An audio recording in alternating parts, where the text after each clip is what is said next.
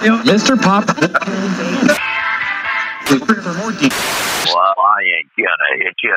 The hell I ain't. This is Rock and Roll, your weekly shot of sport and music with Kevin Hillier, Brian Mannix, and Mark Fine. Hi, welcome to another edition of Rock and Roll with Kevin Hillier, Brian Mannix, and Mark Fine. That is the threesome that does this Rock and Roll podcast. Hello, boys. Hello, Finey. Hello, Menno. Hello, Kev. Hi, Finey.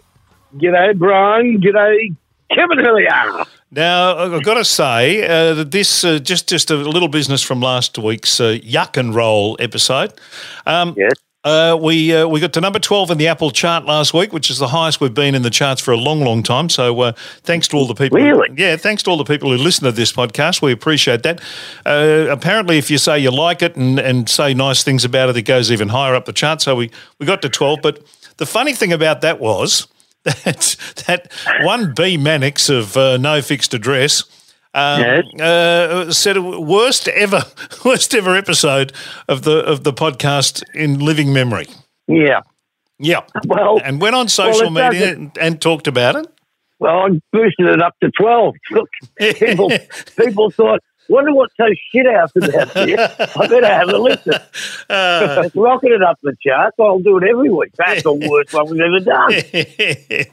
so uh, I thought you were talking about the chart because we did that ungodly, horrible, bloody 1996 chart, which we'll talk about a little later on. Well, that's what I was talking about. Yeah, I know. Initially, I know. that was a stinker.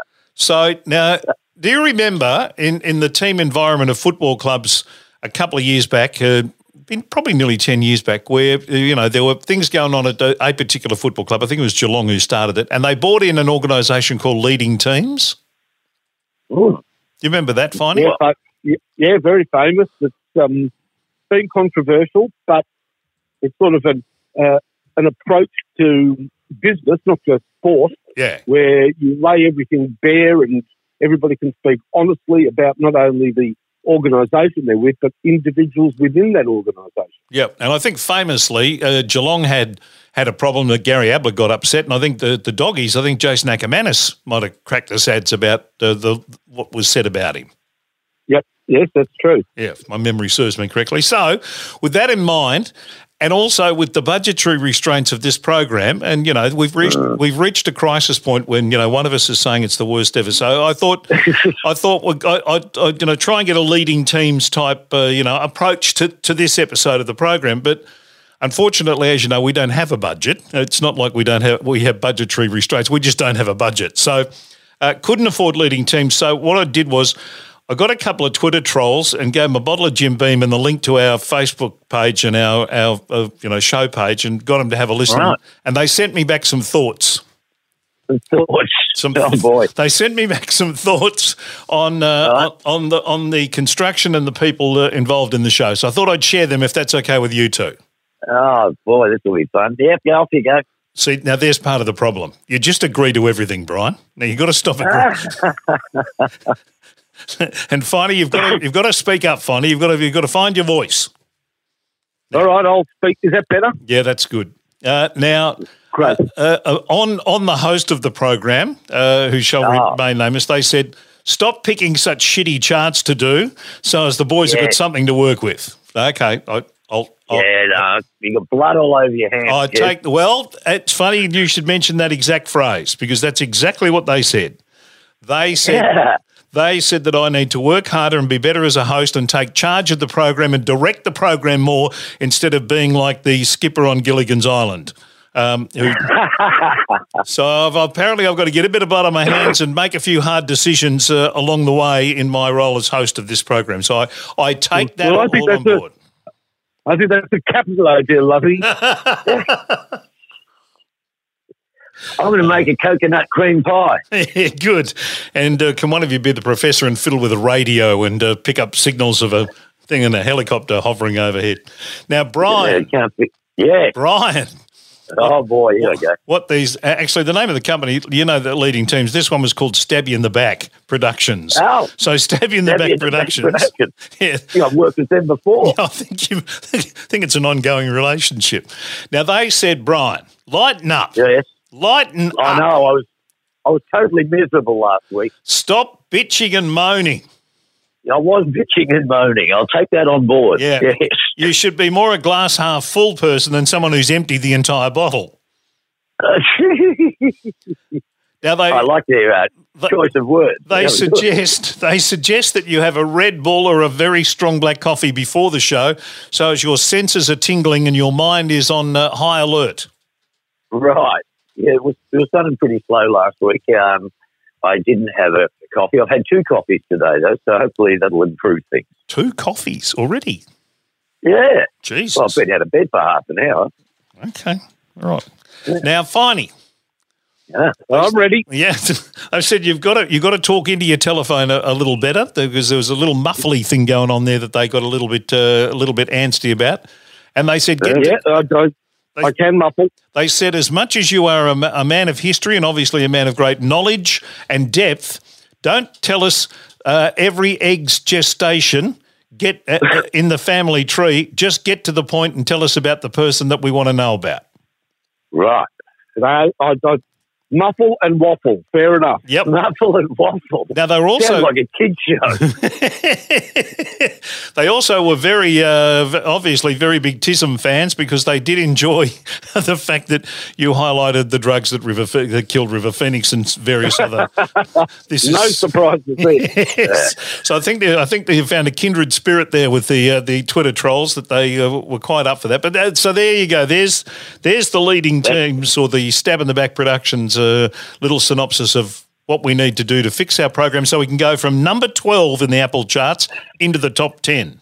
yeah, but I, I reckon we only got to number 12 because I told everybody it was a shit episode, so people wanted to hear it. Well, it's a new marketing strategy we might we might go with, Brian. Not quite sure. Oh, they also to. said, Brian, buy a bloody Yeah. packet of Fisherman's Friend or something and stop coughing. Yeah, well, that's a good point too. Yeah, it's a bit early in the day. We should do this at four in the afternoon, but you know, not when I get straight out of bed. Yes. Yeah, But anyway, I'll I'll, I'll hit the mute button. Now, now the other Well, thing. hang on, hang on. I, I like Brian's sort of rock star falling out of bed approach to the podcast. It's, it's sort of, you know, it, it's real. It's, it's relatable. It's, Yes. it's well- contagious. It's contagious, right. Well, Well, good word. and it won't, and let's be perfectly honest, Mannix. It's not going to matter if we do it at four o'clock in the afternoon. You'll just sleep till three fifty nine. Well, that's about right too, probably. But, um, So you the- sit there at night and you go, "Oh, look, it's only four o'clock. I don't need to get up till two. So yeah, what the heck? Oh, God knows, isn't that the truth? Now, the other part of that leading teams thing that happened was that each individual got to say something if they wanted to. So, uh, Brian, you're you're quite allowed uh, to uh, to respond here Okay. in, in, uh, and Well- say anything about me or Finey that you want to say. Now is the time to do it. No, I just want to say, look, I'm incredibly sorry. Uh, I was miserable and uh, I let my emotions get the better of me, and consequently, I was glum. That's enough. Shut up, Mannix. Move on. We move on to the next one. I'm getting some blood on my hands right here. then. All right. Uh, Finey, uh, do you have anything you'd like to say uh, about me, about about Brian, about uh, about you know the show? Yeah, yeah, yeah. First about you. I think you have a, a deep-seated disrespect for St Kilda. yeah, that's true. I've noticed that. I've noticed that, Bonnie. And you, Brian, have made a shall- shallow mockery of the footy tipping. a very good point. Very and one and one other comment. Yeah. Your mate, who had two bets, I think. Yeah. One that North Melbourne, Dustin Martin would beat North Melbourne in the Brownlow, and that North Melbourne would lose eleven games by fifty points. Well, Yep. he's come up duck eggs in both. So up Yeah. up your Kangaroos. and and he's a mad Richmond supporter, Oh, and um, so he's, he's having a bit of a backpedal at the moment because he's been telling everybody for three years, ah, Richmond will just put him in the bin. Ah, they're no good, mate. The only team that's not rubbish is Richmond. So now he's having a bit of a backpedaling time, which is great. there you I've enjoyed that. His, his bet was looking. Kevin, your turn. Uh, uh, well, no, I, I, I, I, love you guys. Um, in in true Cartman fashion. Uh, yeah, exactly. and cool. Yeah, yeah, thank you. Um, uh, your mate's bet was looking really good there for a while, but north of north of uh, north have come good. They have, I reckon. He's um, must be a really good coach because they got rid of 17 of their players and then the coach retired and he's come in with half a team and he's turned them around. They're going pretty well. Yeah. Yeah, he's done well. He's done very well. We'll get to the like footy it. tips later, and you are you are. There is no doubt. Finally, hit the nail on the head there. You are fair dinkum tanking, Mannix. I, I took a few roughies last week, as we know. you did, didn't you? Yeah, but you know what? one of them came off. I was going to say you got one of your best scores for about the last three or four weeks. Yeah, geez, and St Kilda came close. They were, you know, they were in there for a while. Oh, now, so you're just you're just taunting Finey, aren't you? With that? No, I backed St Kilda. Yeah, I know. Yeah, Yeah, they went all right. yeah, they were okay. Yep, they were okay. Hey, uh, the uh, the uh, RIP part of the program, which we uh, which we do, which we the one we forgot to do last week, which I, I feel terrible about. We didn't mention Sergio Silvagni, who unfortunately passed away um, last week. Um, one of the one of the great players of the Carlton Football Club, and uh, by geez, his uh, his bloodlines have still running around the Carlton Football Club, and so very sad to to, to note the passing of um, of Serge Silvagni, who one of the one of the Carlton greats. Actually, went to his house when I did the Like Father Like Son book and uh, and chatted to him and uh, TV. him and Rita. Oh. Um, You're on fire today, Manic. that, that leading team stuff really works. It does. so you went round to his house when he wasn't there, Yep. got in the window, took his TV, yep. Did, did horrible things to his toothbrush, which will remain Oh. Can you not say that? That's just that freaks me out when people talk about that. That's weird. Oh well, you know how whenever anyone's anywhere in your house and uh, and where your toothbrush is, because of people who do things like that, I've always freaked out about that. Yeah, it's time to buy a new toothbrush if your uh, house has been burgled. Amongst other things, yeah. Um, Just claim it on insurance. yes. Uh, so I yeah, so stole my toothbrush. the uh, the passing of uh, of Serge Silvagni. So uh, uh, condolences to family. John Cornell passed away on the weekend. That was a sad one that Strop passed away. Yeah, what a what a great contribution to Australian culture he made. Yeah. Um, Um, way past just being Strop on uh, on the Hogan show. oh, that's the least of his achievements. Um, you know, he directed uh, Crocodile Dundee two, and maybe three as well. Yep. Um, but he produced Crocodile Dundee, got the cricket going into uh, one day cricket. Um, yeah, he's, he, was, he did everything. Well, finally, you being a, a cricket uh, uh, tragic that you are, I'm sure you're across uh, what his contribution was to the whole World Series cricket uh, circus as it was. Well, really, what it was was as Kerry Packer's sort of trusted right hand man or you know first first lieutenant, he he had to combine the at times outlandish whims of Kerry Packer and put together a product that people were so sceptical of, but has stood the test of time and is a marker in really the turning face of cricket. You know, things like things like oh, we need a you know, we want to use this ground and that ground. Well, hang on a second, Kerry, they don't have any cricket pitches. well, well, you know, how about drop-in pitches? That might be easy to say, but far more difficult to do. And and he pulled it off. He was great. Yeah. Yeah, I think it was John Cornell and uh, Austin Robertson was, I think, the blokes, Correct. uh, Correct. the They, they were the two men on the ground. Yeah. And helmets came in through that process too, didn't they? Helmets to cricket. Yeah, which, which was interesting because John Cornell originally wanted them to wear surf lifesaver caps. and go out and say things like, "Hey Tomo, hey Tomo, don't bowl me a bouncer, mate, mate, mate, not the head, mate." No, he was he was very good, very good, and you and I know um, he and Paul, I think, uh, w- with that very first Crocodile Dundee movie, they went to a lot of. Uh, their mates and asked their mates to invest in it, and uh, a lot of those Yeah. mates became very, very wealthy because of it. Yeah, Or in, INXS invested in it, thinking it would be a tax write off for them. Yeah, that, well, that's And how they sold it to everyone. Yeah, and it's stuffed them up because they actually made profit out of it, and then they had more of a tax problem. Yeah, I think uh, I think the Mentals got a little piece of it, and a few other, uh, quite a few uh, sort of Sydney radio bods uh, made a fair bit of money out of uh, the the Crocodile Dundee franchise. Well, what was interesting too was that um, I think uh, "Live It Up" is the song in that party scene by Mental as Anything, but they wanted to use an INXS song, and INXS didn't allow them to use it, or wanted too much money. And so they went with Mental as Anything, which was surprising considering INXS had invested in the movie. Oh, there you go. Didn't know that. There you go. Well, Well, obviously, I, What a miracle. I saw I saw something on social media. Speaking of INXS and movies, I saw uh, I think it's the anniversary. I think twenty fifth or whatever, thirty fifth or whatever it is, anniversary of um, the Lost Boys, which INXS had a couple yeah. of songs in that from memory. they did. Yeah, Good movie. Yeah, it was a good film, scary film. movie. So uh, yeah, so uh, we note uh, the passing of John Cornell and uh, two other ones that I thought I- I'd mention. Um, one's Phil Lambert, who was of course Lucky Phil on Hey Hey It's Saturday, and Brian, you would you did Hey Oh, Hey yeah. Saturday on a number Yep. of occasions, did a lot of things at Channel Nine. He was the floor manager on everything. Right. Um, Yeah, no, he, he, yeah, he was. Like he Phil, and he did. I think he went over to seven, and he did Rose for a while. Uh, Uh, but Steve Vizard, maybe. yeah, I think he might have done Vizard. Um, Yeah. yeah, so He was on everything. Yeah. Yeah, sad to see him part. And Dieter Brummer, um, the Home and Away actor, I guess best known for Home and Away, but did a couple of uh, the Underbelly series.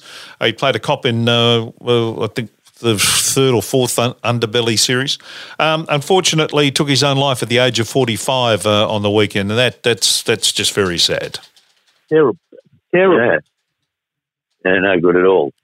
He was a massive star in that- nineties when he and Melissa George were the, the it couple on uh, on Home and Away. They, they were huge. They were every bit as big as Kylie and Jason. Well, without the hit records. Yeah, pretty much. Um, yeah, Well, so sad that at 45 years sad. of age uh, he took his own life. That is uh, that is very sad. Yep. Yeah. All right. absolutely sad. Now I'm taking charge again uh, on the back of Stab uh, Oh. Stabby in the back production telling me I need to take charge. Um, let's talk Olympics, boys. Your highlights, Finey, of uh, what we've seen so far. Well, I'm, I'm sort of surprised that I've really got into it. It's on at a good time, you know, it's on during the day, and um, that obviously that fantastic win by Ariarne Titmus over Kate Ledecky. Yep.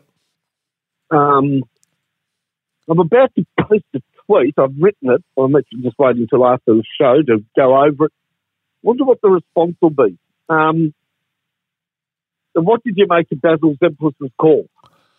Of th- that race. Yeah, I, Yep. I saw some footage yesterday on social media where he and Leisel Jones and Ian Thorpe are calling it off very three very small televisions, obviously in a a studio of some description uh, in Sydney, I assume. Um, Yeah. I actually didn't think it was a bad call personally. Um, I'm, I've not enjoyed his work that much during the swimming, but I actually thought that was a reasonably good call.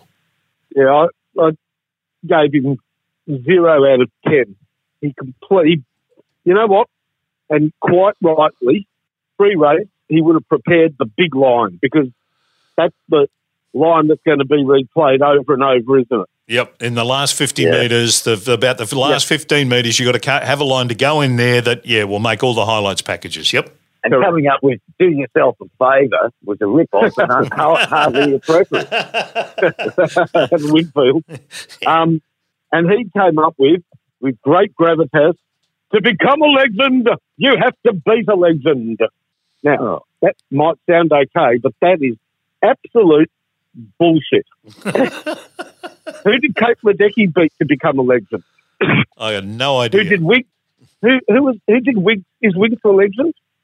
yes? Oh, yes. Who did Winx beat Uh, Everybody. yeah. to become a legend? yeah, well, Who did Floyd Mayweather beat to become a legend? You don't have to beat a legend to become a legend. Far from it. It's a very good point, Yeah. Ronnie. That's a really good point. You good just point. beat everybody over a long period and you're a legend. You don't have to beat a legend to become a legend at all. Yep. No, I was a that- legend. that, You know, he beat up some fat Mexicans. I mean, I mean, the, the, the, in the cold light of day, to have time and not to think about it or run it past somebody and get some critical sort of feedback. So he only has to just sort of tinker with the line and come up with what better way to become a legend than to be the legend. Yeah, yeah, And that, and that makes sense. Yep. You don't have to be the legend to become a legend. Yeah, Right. absolutely. Well, the amount of people that will, uh, you know, will will beat someone uh, as a once off and then go and disappear into the ethos somewhere, never to be heard of again. That happens a lot too, and they don't become legends. Correct. I mean, she's got a long way to go to become a legend, but that's okay. If you want to say, you know, she's a legend on the back of that famous win, that's fair enough. But that, that line, it's funny because it's one of those lines when you first hear it, it presses all the right buttons, but it's simply not true. Yeah. That's another thing too, and maybe this is me showing my age, but just one win, you you know, we, we talk about one swallow doesn't make a summer and all that sort of stuff, but one win does not make you a legend. Uh, legend, uh, legendary uh, performances happen over a period of time, not one Olympics, unless you know you win Correct. eight gold medals. Um, and people don't become superstars because they win one race um, uh, you need you need to be you know we we we roll out champion and legend and icon and all those things after someone wins the bloody toss in a hockey game. Well, Yeah, they should, they should be known as a one hit wonder until they beat some, some several other people. Well, they, that's that's the perfect that's the perfect uh, sort of analogy, Brian. Yeah. Speaking of one hit wonders, Yes. Mhm. did either of you catch Masterminds last night? No. Oh, what a great topic. One of the, you know, because on Mastermind you have your own Special special topic. Yeah. And this guy rocked up, one hit wonders of the 80s. Oh, really? It was brilliant. Oh, I must. What, is that on the ABC Mastermind? Uh, SBS. Okay, I must. Uh, I'll go and have a look at it on demand. I was thinking, actually, I was thinking, I'd, I would definitely send Kevin into bat here. The guy was brilliant. You know, I knew a couple of them. But what they do is they give you a couple of easy ones, but some of them are very, very hard. They, whoever writes the questions for Mastermind, and I know it's a, a group of them, and I've written a lot of quizzes, um, they're brilliant because you've got to really take into account the level that you're writing the questions at and yeah, you know, you, sometimes you'd have to. It's sometimes the special topic's one specific book or one movie. So a lot of research goes into the questions, but these were, you know, I mean, there was an easy one, which obviously we all would get, which was the Vapors had a hit with a song turning Turning, what? Japanese, turning Japanese. Correct. Did, Then there were some crackers. Did Martha and the Muffins get a mention? No, no. I, I mean, I was sort of prepared for, for certain ones. The other easy one was how many balloons did German singer Nena Oh sing yeah, about? yep. Brian. Nine and nine, that's lots of balloons. Yes. Um, and, but then others, oh, I can't remember the tough ones, but they, it's well worth going back and looking at it. You'd love it, I both of you, no doubt. I absolutely right. will. Uh, absolutely will. I'm sure there's some in there that uh, that will be um, be death defying. Uh, speaking of uh, music, uh, And you do, and I reckon you do better on that one than the guy whose special topic was World War II German aircraft. oh god, Oh, really? I go at I was about to say Mannix is Mannix is a bit of a war aficionado. Messerschmitt 109, a Focke-Wulf, a Dornier, a Heinkel, oh, Messerschmitt 262, Messerschmitt 163, Stuka, Junker 87, Junker 88. Oh, Bloody hell, you know them all. I love Ger- I love the German World War II planes. Love it. I, I'm telling you, I'm telling you, I am now picking my bottom jaw up off the floor. Oh. I go just as well with the tanks. Bloody hell. I love it. They were all, it was all Stukas and for me it was just a mess of shit. But I mean, it was, Oh, no, Boy, you've done- great planes. No, you've done brilliantly there. there you Thank go. you. Uh, we'll, uh, we'll both go back and look at that episode finally, and I'll look at the one hit wonders, and the rock star will look at the bloody German tanks. Yeah. Work that one out. Of course, you know, Mannix isn't your real name, is it? Mannheim von Lager? Yeah, I'll come to your party. I don't mind. I will make the fun. Heinrich Mannix over here. All right. Um, All right. All right. So, uh, anything else from the Olympics that uh, that you want to talk about, Brian? I know you watched Um, you watched a bit of the watching, um, taekwondo. Oh, yeah, I thought that was a bit rubbishy. Uh, they just seem to be kicking each other in the chest. Um, and the kayaks going down the river, that's good for about 10 minutes, but it seems to take three days to do the event. Um, but I liked, um, I was listening to Skye Nicolson after she'd won a boxing match. And I was listening to her talk, and she was all very much, well, you know, very businesslike and, you know, it was very, you know, organised the way she organised her words, which I suppose reflects the sport.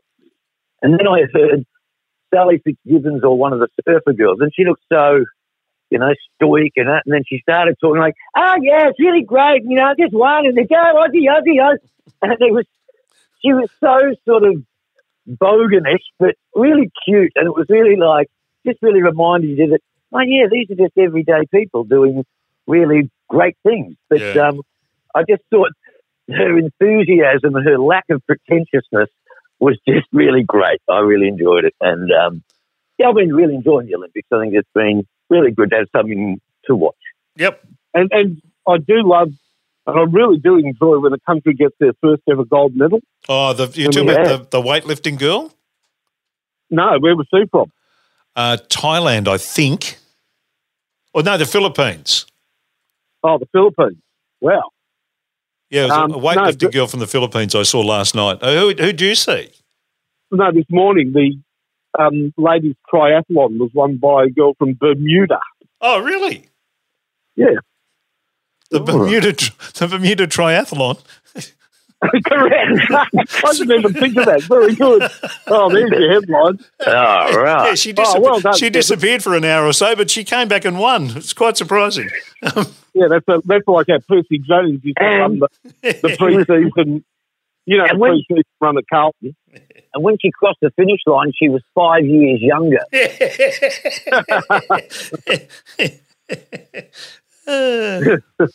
yes, you're Do, right. do you remember? Do you know how Percy Jones used to run the pre-season time trial at Carlton? Yep. You know, that was famously they used to head out of Princes Park. It was like a 10k run. Uh, and one year or two years in a row, he was up there in the top two times. And David Parker sort of thought, "Well, this just doesn't seem right. So the third year, he decided to put a few sponsors on the course.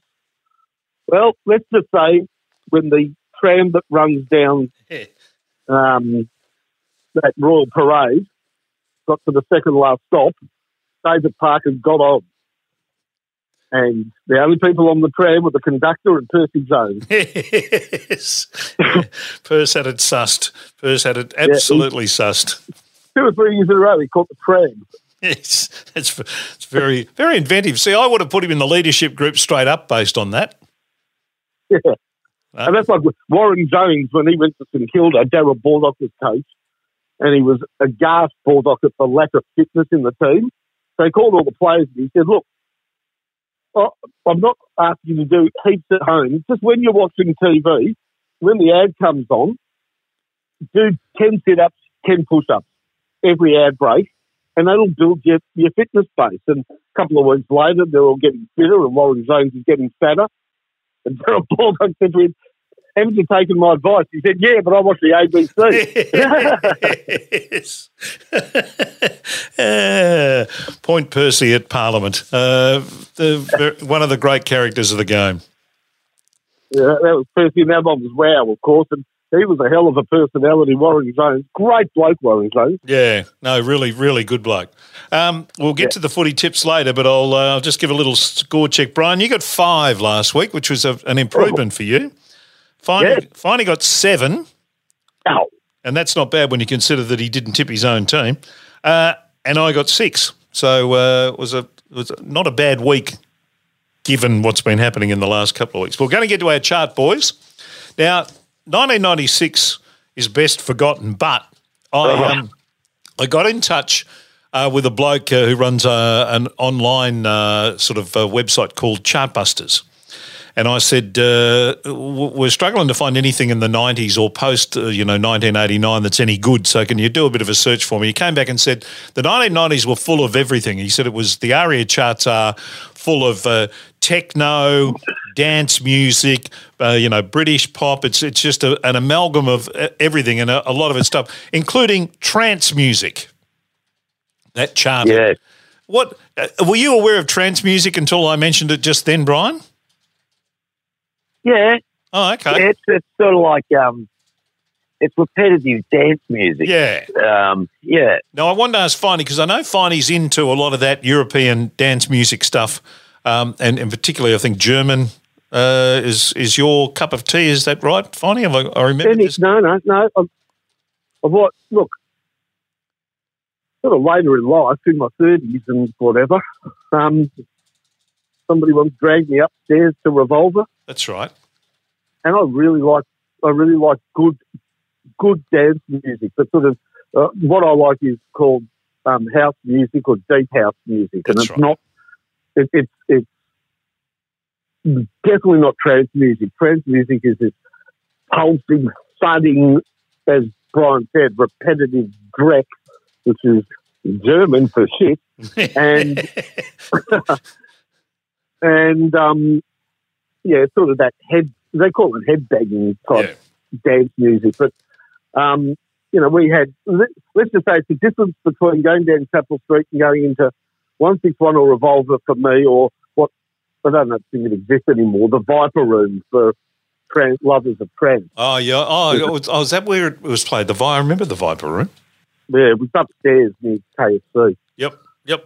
Okay. All right. Well, that's uh, that's the uh, explanation from Gavin at Chartbeats is why the 1990s will find an amalgam of crap in the middle of the stuff that you know one or two or three songs that as we found last week. But Yeah. this week we go to 1973. Ho-ho! Uh, to March 30 of 1973, and I reckon that this is a cracker. This is this is an amalgam of a lot of different stuff, but most of it's pretty good. How do you find it, Brian? I liked it a lot. I'm um, I'm actually having trouble finding the shit ones this week. Really? Oh, Yeah, I can. I could pick about six that would be in make my good list. oh, Um, yeah, I've got a few. and on even the list. bad ones, I don't mind the bad ones. Yeah, I, I sort of agree with that. There's a couple that, that uh, I really don't like a lot, but uh, yeah, there are some bad ones that I don't mind. I don't hate. What about you, Finey? Yeah. How did you find 73? All right. Look, there's a lot of easy listening on this chart, which I don't find that easy to listen to. But yeah, not terrible. I would describe this chart as inoffensive. Yep. Mm. Yep, I can I see that. Yeah. But there's a lot of good stuff in there. I reckon there's a there's a Oh, yeah. I reckon there's a couple of killers, and then there's Yep. uh, then there's there's some that I I really enjoy, and even I mean I'll be honest and say uh, it isn't on either of my lists, but a song like Crocodile Rock when it first came out, I really liked it. Now I now it drives me nuts, and I don't really want to hear it again. But at the time, um, it was good. It was terrific. Yeah, it was. Um, you look, you, Was, was John Cornell behind that? no, no, Crocodile Dundee, finally, Crocodile Dundee. Um, Oh, yeah, okay. All right, all right, I'm paying attention. All right, so it's the three XY chart from uh, March 30, 1973. Finally, you can uh, you can uh, lead us off here with your three uh, good and bad. Your number three. All right, so my number three, Bad, I guess it's not a bad song, but I don't know if you know this aspect of me, but I don't, do either of you have any phobias? And I'm not talking about things that you don't like. I'm talking about genuine, go and see, get some help, has really affected my life in a certain way, phobias, uncontrollable fears. Do either of you have any? No, I don't, but I've got a mate who's got a spider phone. He's an, an arachnophobe, and it's it's quite debilitating. So I understand it. Well, I, I'm saying this is debilitating. Oh, I've got an incredible fear of rats. And I'll give you an example. The house we live in now, when we moved in a couple of years ago, about three weeks in, we were coming home, walked through the front gate, and I saw a rat on the front wall. It was a big rat. Yep. Um, I got in the car. I stayed at a mate for one night and my mother for one night. I did not come back to the house for Oh, three wow. days. Wow. And, and when I did come back, I drove into the um, garage and I, I drove in at about 11 at night. And at 7, at, 7 in the morning, I still wasn't able to open the car door. oh wow, Wow. that is You know, so, debilitating. so parked it too close to the edge of the garage. Yeah. I've done that as well. But uh, so, so I was, I was sort of trying to get some help for it, and it hasn't worked. I'm still petrified. So my number three bad song is Ben by Michael Jackson, which of course is a love song to a friggin' rat. Yep. Was it Willard, the name of the movie? Yep. Yep. Yeah. Yeah, no, I, I, don't, I share your disdain for rats, but I'm not that I'm not that petrified. I jump up and down on the chair and stuff. But yeah, that's that's horrible. I used to have a I used to have a pet rat. Oh, you did not. I did. It was a Norwegian hooded rat, and it was white with a black head, and it didn't look like the dirty rats. The thing was, you know, it was a cute and cuddly thing, and um, it was really smart. It was really smart. It was, it was a pretty good little pet for a while there. Yeah. So like a white pet rat, even though I would not like it, I, I wouldn't send me out of the house Yeah. for three Yeah. days. Yep. No, this one it, Raw it looked like a hamster. You know, it was Yeah, yeah, yeah. you so pick it up and yeah, it's great. that's where they tried to start the therapy with me, but you know, Yeah, okay. Ended pretty quickly when we got the real one. Yeah, no, I've, I've yeah. I don't know how I don't know how people like in the I'm a celebrity when they put rats and all that stuff and, and snakes and that in there. I don't know how they do that. It's that's Yeah. t- totally beyond me. Uh, your number three, good one, Finey. Uh, my number three good one. It's not my favourite song by them, but I'm such a big T Rex fan. It's still a good song. Is "Children of the Revolution." Yeah, great. Oh, love yeah. it. yeah, yeah. Big big T Rex fan. What's your favourite T Rex song, Finey? 20th Century Boy. Oh yeah, yeah. Good song. Good song. And then, sort of on the other end of the scale, the real glam rock sort of campy song. I really like Rider White Oh, so do I. It's a really good song. Yeah. And there's another thing I think on the B side of Rider White's one called Beltane Walk or something. I think that's what it's called. It's a song I really like. Children They're of good. They're great. Yep, they are good T Rex. Uh, certainly, it's in my good list there. Don't know if it made the final three just yet. Brian Mannix, rock Hello. god, rock god. Legend because I beat another legend. Yeah, German German tank aficionado, um, and Yeah, Me- yeah. and, and Messerschmitt ambassador. Um, Yep. What do you have for us? And- Well, in the bad ones, now I kind of like this band. It's by the Hawking Brothers, oh, and I think they were good, the Hawking Brothers. I liked them, enjoyed them a lot. Um, but Catfish John, number 32, was not one of their better songs, I didn't think. It Yeah. was, um, yeah, I, I I quite like, um, love the VB ad they did. Was it the VB? Whether you live in the country, Yep, yep. whether you live in Melbourne, no, yeah, Melbourne. Was it VB or Mel- Melbourne Bitter, yeah. Melbourne Bitter? Nothing better. Melbourne's been the best beer that's been around. Yeah. That was Yeah, good. that that was great, wasn't it? That was really good. Yeah, they got a great voice, great voices in that band. But anyway, Catfish John wasn't up to uh, up to it up to the, the, their normal standard. I felt. Yep. Now my good one, hmm which will be no surprise to anybody, the number fifteen, "Goodbye to Jane" by Slade, one of my favourite bands of all time. Yes, and uh, that is in my top three. Um, probably a little higher than three.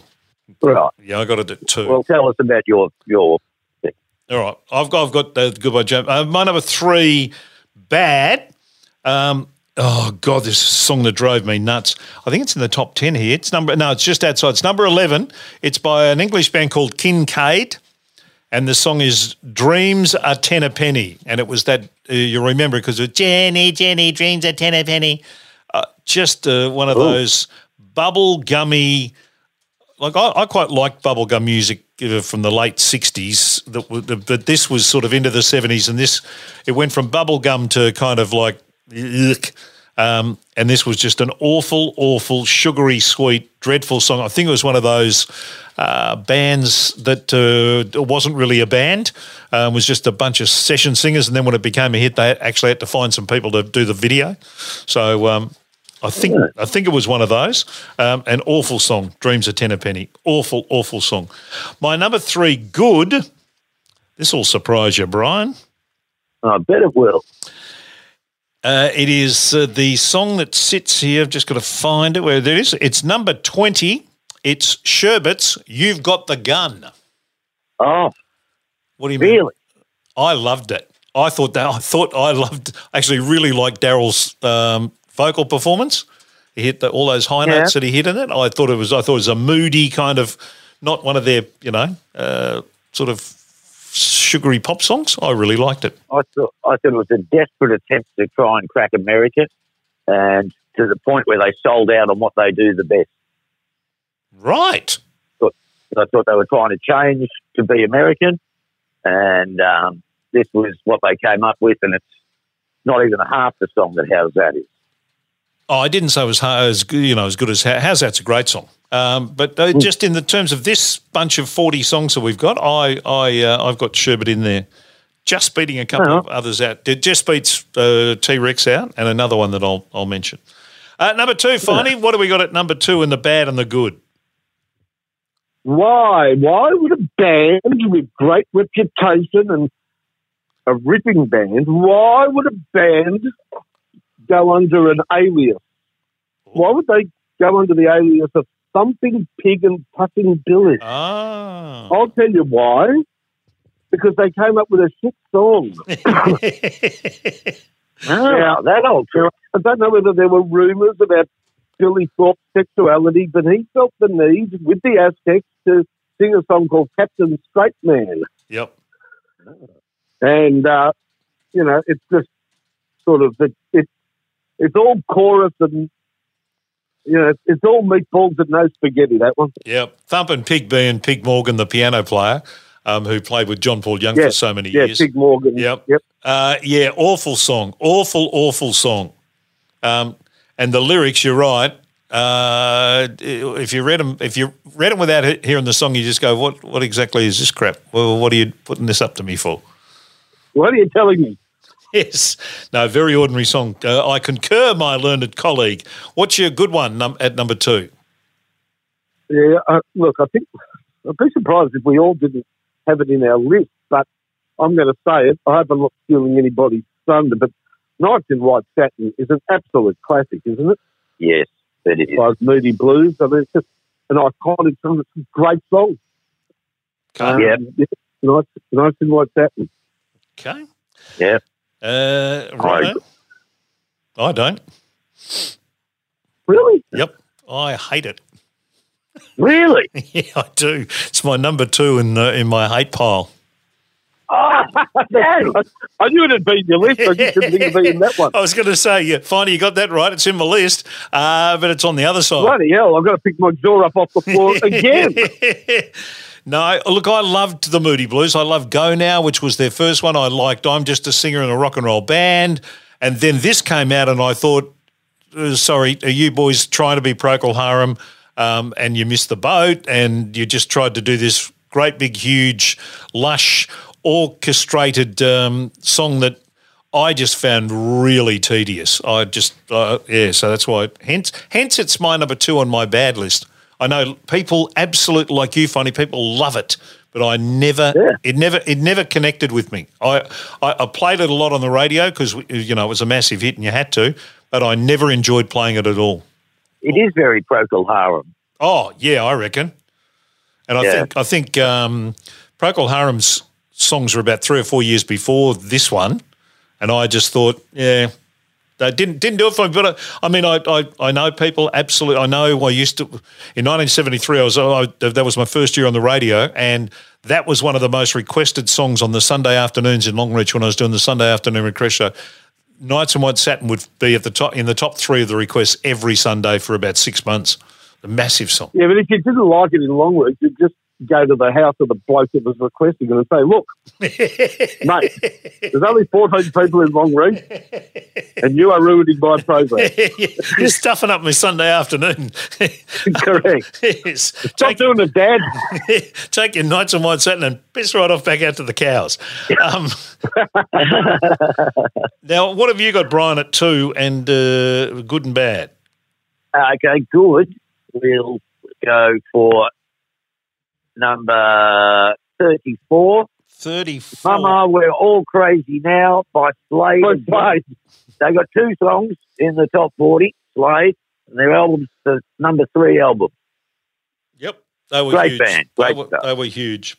They Now, were- my second, oh, my worst one, no, I don't even know that this is too bad. I can't remember how it goes. Mhm. I'm the only person that ever seems to remember this bloke. And I mention him many times on the show, and people always go, "Who?" I'm talking about number 39, my old mate Rod Kirkham from the Young Talent team. Rod Kirkham, I know him. Rod Kirkham. He was there with Jamie Redfern. He was and, an uh, original. he was an original. he was an original, yeah. yeah. I can't get Robert Sunday out of my mind.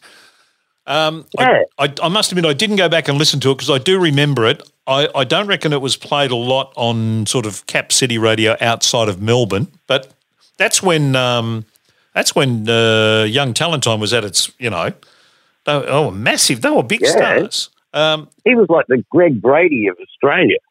yeah, yeah. Yeah, he he was, was, the older one of the three boys, and there was the three girls. There's Vicky and uh, Debbie and uh, Sally Field. Sally Boyd, I think was the original Field. lineup. Sally, Sally Field. Field. The singing nun was in there.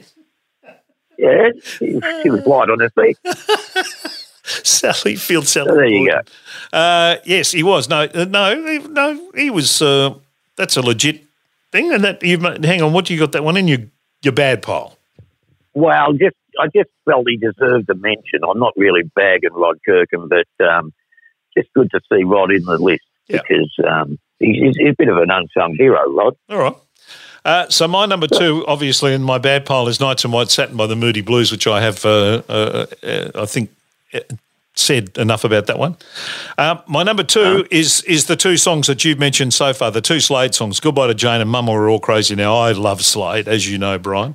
Yes. And as everyone will find out in the latest episode of Life of Brian, when we get Ah. it, when we get it up there, it should be up now, but it, it wasn't, unfortunately. And I'm talking about when we record this, because we've got to we're working through some issues with the record company. Once we get that sorted, it'll be up there. But we spent an hour talking to Dave Hill, um, the guitarist, so it was a big thrill for us. Yeah. And uh, I, I love Slade. Slade was the first concert I went to, the first big international concert at Lang Park in Brisbane with Slade, Status Quo, Lindisfarne and Caravan. And I just, I, I was besotted from that minute on. Loved them. That was the second concert I ever went to. I saw them at Festival Hall. Yep. Um, and they were terrific. Yep. God, they were good. They were really Oh. good live. They were one of those bands that built on their live reputation was what uh, finished up getting them to sell records. So they were terrific. Yeah, because they used to work at those holiday parks. Going, okay, we want to see everybody up dancing for this one and doing all that sort of clap your hands along and all that. And they sort of took that to rock and roll. Those sort of showbiz things that they did at a holiday camp, they took into rock and roll. Yep. So good on them. Yep. Very, very much the way you know bands broke in this country was through their live reputation. ACDC did exactly the same thing, to be honest, in many ways. Yeah. Uh, all right, we get to the big, uh, the big uh, Kahunas here. The number one, uh, good and bad, from um, March 30, 1973. Righto, Finey, what do you got for us? Okay, my bad is I don't know if this is a country song. Um, it's just a really bad for me. It's just a really unlistenable song by Loudon Wainwright. Loud, The third. loud and Wainwright. Yeah. Loud, yeah, Loud Wainwright. The third. I've been in touch with Loudon Wainwright. The second, he apologised, and because of this, there was no fourth. But dead skunk. Dead skunk. oh, I've got a bit of a bit of a soft spot for dead skunk. In the middle of the road, stinking to high heaven. I won an art competition when I was in grade four, which is 1971, I think. And I drew a picture of Slade, and I won. And I won a copy of Dead Skunk by Loudon Wainwright III. Oh, no, cool. So that was the prize. yeah, well, I could pick which song. I picked that, and it was a good song to learn to play guitar on. 'cause It's only three chords, so every time I taught guitar, my brother teaches beginners guitar. One of the first songs I get to learn is "Dead Skunk" because when you're about eleven or twelve, the idea of a dead skunk squashed in the middle of the road is very appealing to Yeah. a, a twelve-year-old, and they bother to rehearse it so they can offend their friends. There you go. There you go. An insight well, into- An insight into the life of Brian right there. All right. Righto, Finey, what's your good one? All right, so there's some good songs on this. So with apologies to um, "Killing Me Softly," which I think is a great song, Oh, yes. And I think it's a brilliant song. But I, I, I just really love the um, Perry Como version because he does it from a male perspective, and just listening to it, I like that perspective. okay. Um, I have gone for a song by Billy Paul, Oh yeah, lovely just- song. It's just a, me and Mrs. Jones is, look, I was only eight years old in the 70s, but if I was older, I reckon I might have slipped that into the eight track cartridge in my car and pulled it out. yes. No, when I say pulled it out, I mean, Yeah. you know, uh, it's like a joint or something. I Yeah. don't know. Yeah. But, um, yeah, not pulled it out. But uh, yeah, I reckon it's like really cool, me Mrs. Jones. So Yep. yeah, I'm going for that. I, I, I was uh, actually really upset when they turned it into a bloody cat food commercial in the must have been the late nineties, I think. They used Yeah, it yeah. in a cat food commercial. Was the, the disgraceful uh, use of that song? No, lovely song. It's in my it's in my Right. list. It didn't make it into the top three, but it's on my list there. It's one of my apologies, but yeah, really good song. Dead cat in the middle of the road. No, no, yeah, well, that'd be a good thing because Yeah. people know I'm not a cat lover. That yeah, good list, Finey. Well done, Mano. Number one, good. Number one, bad. What do you got? Well, I've kind of used up my favourites and number Oh. two and three. Mm. So my number one good, this is going to surprise everybody. Um, but I think this was a huge hit, and I think it was a it was a game changer, Right. and the song still holds up today. Mm. And I think it's well, I think I don't think many songs have had the effect that this one did. Number And I four. speak of number four, Helen Reddy, "I Am Woman." There you go. Oh, I thought you were going for number two, Julie Banjo.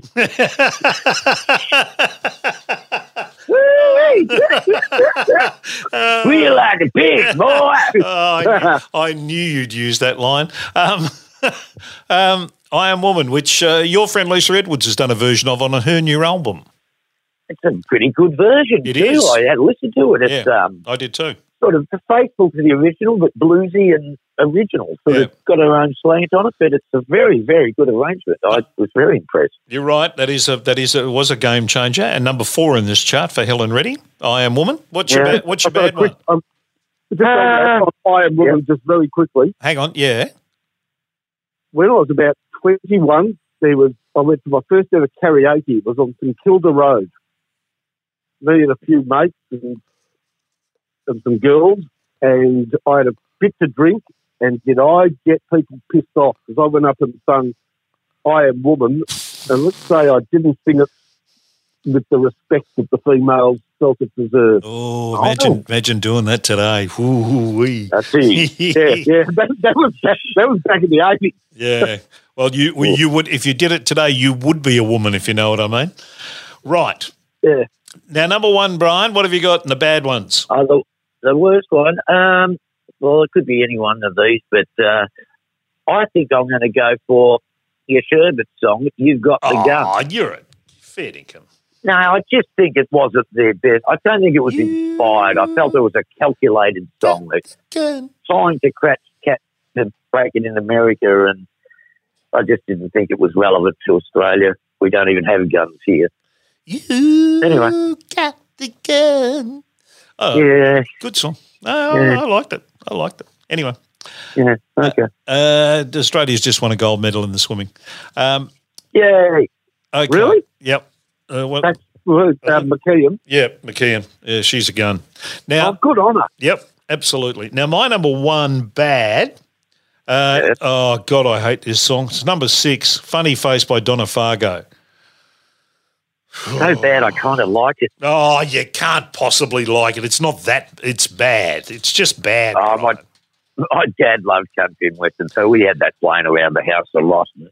Oh, It you would brings have, back good memories for me. you would have had the Do you album. remember the lo- Do you remember the funny face little, little lollipops? Yeah, They were great. Yeah, they They were had good. sherbet. They had sherbet sort of oozing out of them. there you Yeah. go.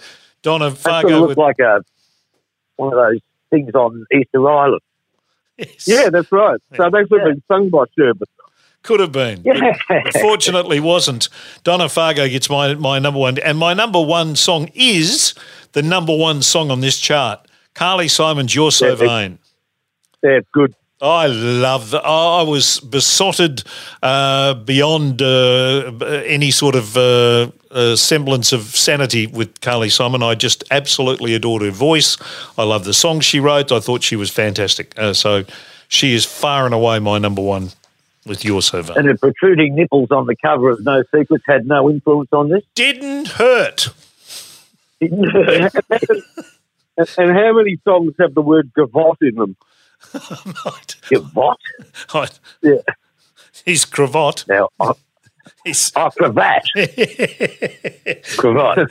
and the scarf was apricot.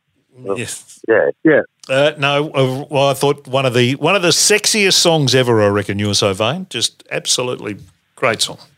All right, And, and of course, everybody knows who it was about. Warren Beatty. Oh, it was Ernie Sigley. Mick Jagger. Oh. Yeah, Mick Jagger or Warren Beatty, they reckon. well, she did. She, Oh. uh, they, auctioned off um, a couple of years ago. I don't know how many years ago now. They auctioned off the chance for Carly Simon to tell you directly to your face that who the song was actually written about. And I don't know. Yeah. Who, I don't know who was successful, and I don't know if it, if the auction actually whether she actually told whoever it was who was successful with the bid. I've no idea. But Mick Jagger, I think, sang some backing vocals on that He album. Yeah, He sings on the song. You can hear him in, yeah, the, yeah. That's right. He in the does. choruses. And once you once you hear him, it comes in, I think, about the second chorus. And once you hear him and pick him, you can't miss him. And he seems to get louder as the song goes. It becomes almost a duet. Um, but yeah, but you have to sort of listen for it. Yep. So uh, I- I reckon it was probably about. Well, they also there was uh, Warren Beatty, Mick Jagger. There was a, I forget who the other one was. Was a, a, a very um, big uh, money man in America that was the other one that they used to talk about a lot. But of course, Carly herself comes from Not, not, not, not the Trump stuff. no, no.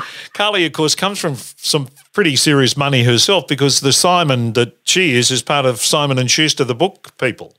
Oh, So she comes from, Ah. which is why she used to, you know, holiday in the Hamptons and all those sorts of things because the family had a mansion up there. But anyway, oh, and that old Carly. right. That's like Linda. That's like Linda McCartney. yeah, well, yeah, well, no, wasn't that Yeah. fallacy that she was part of the Kodak Eastman Kodak? Yeah, oh, is that Yeah. No, I don't think she was. I I don't think thought she was. I think she was about as part of the Eastman Kodak uh, as I am of Hilliers chocolates. Um, Yeah, I don't. Oh, I- well, at least, at least they had two legs. Yes, right. I don't. Right. So now let's get to the footy tips because we've taken an enormous amount of and great pleasure in uh, in doing the 1973 chat. Brian, you get to pick next week's year. Good. Okay, they let me Know. I will. Uh, let's Okay. get let's get to the footy tips. Starts Friday night at Marvel Stadium. St Kilda take on Carlton. Mr Fine, St Kilda. Mr Mannix, Oh, St Kilda easily. Mr Hillier. St Kilda, please. Uh, Western Western Bulldogs play Adelaide. This is at uh, in Ballarat on Saturday afternoon, starting at twelve twenty. Mr Hillier. Western Bulldogs, please. Mr Fine. Western Bulldogs. Mr Mannix. Western Bulldogs, please, Mr. Hillier. He's doing his Rod Kirkham impersonation. Um, North Melbourne play the Geelong down in Tasmania Saturday afternoon at one o'clock. Mr Fine. Geelong. Mr Mannix. Wow, wow, wow, wow, wow. Ah, ah, ah, ah, Geelong. Geelong, right? Uh, that was your Daryl Braithwaite impersonation. Uh, I It too was am. meant to be James Stewart. It wasn't very good. Yeah, that was James Stewart. That was quite good. Uh, Wow, wow, wow, wow, wow, wow. Wow. Wow, wow, wow, wow, wow. I, I, I just would like to say. that's better. Uh, I too am going for the Cats. Uh, Gold Coast Suns take on Melbourne. I'm not quite sure where that's being played Saturday afternoon. I've got a TBC on this. This is the um, official AFL press release that I printed out last night. Uh, so Gold Coast Suns and Melbourne are playing somewhere. Who would you tip here, Finey? Uh, I shall select Melbourne. Melbourne. That's my that's my king's speech. right. Yes. Very good. Mr. Mannix. I sure, money penny. Let's go for the demon, shall we? The Demons. Very good. Uh, and I am going for Melbourne also. Collingwood and West Coast at the MCG Saturday afternoon at four o'clock. Okay. Uh, Mr. Mannix or whoever you might be this time round. I'm going to go for the West Coast Eagles, man. Johnny Red, you're fired, man. Go to Eagles. Right. The West Coast Eagles. Thanks, Elvis. Uh, who are you going for, Finey? You are so tied to ask the question, Mr. Hillier. Ow! Sorry. Select Melbourne. that was the Elephant Man. Yeah, I knew it was the Elephant Man, but uh, I wanted Collingwood or the West Coast Eagles. Sorry, uh, I had the sack over my head. Yes. Um, the West Coast Eagles. Thank you very much, Elephant Man. Very nice, John Hurt. Uh, I'm going to go for the West Coast Eagles too. Yeah, I almost went Collingwood. Essendon play the Sydney Swans at the Gabba. Right. Uh, Saturday night at uh, 7.40. Mr. Mannix. Lady, oh lady, here go the bombers, bombers head. Uh, Jerry Lewis. yeah, very good. Uh, Mr. Fine. Who's played? Essendon and the Sydney Swans. All right. I'll have, I'll have the Sydney Swans then. The Sydney Swans. Very I'm nice. Jacko from Love Thy Neighbour. Yes, very good. well, you said I did a Whiteys. I love the Whiteys. Uh, the Whiteys and the I'll have Riddies. an half. Um, Come on, I, you white donkey. and I'm going to go for the Swans as well uh, to beat the Bombers. Sunday, Hawthorn play the Brisbane Lions at the University of Tasmania Stadium. Uh, who are you picking here, Mr. Mannix? Hawthorn or Brisbane? No, I need to tell you, been down with equipment. Now I can't get a job. So go for that. Who'd you pick? Lions. Yeah, I was just in, in keeping with the fact that you can't understand a word that Rocky ever says. I didn't understand a word that you said. Um, Well, that's good. Yeah. I'm doing it right. That's exactly right. Uh, Mr. Fine. Oh, it's a very good game. uh, it's, oh, who do I think is going to win this one just a moment? Well, I'm thinking this one is going to be at the Brisbane Lions. Brisbane Lions. okay. Uh, Valentino Rossi. I was going to say, well, it should have "Shut Up Your Face" playing in the back of that. Now, the Giants play Port Adelaide. Yet to be determined where that's going to be. Oh, who be. are you picking Hawthorn Brisbane? Oh, sorry, Brisbane. Yep, sorry, I should have said that. I wrote it down, but I didn't say it. Brisbane. Uh, Giants and Port Adelaide. Brian. Well, I reckon I'll go for Port Adelaide. That's one of the best John Waynes I've ever heard. Missed- Well, I ain't gonna hit you. The hell I ain't. Um, Giants and Port Adelaide. Finding who you got? Ah.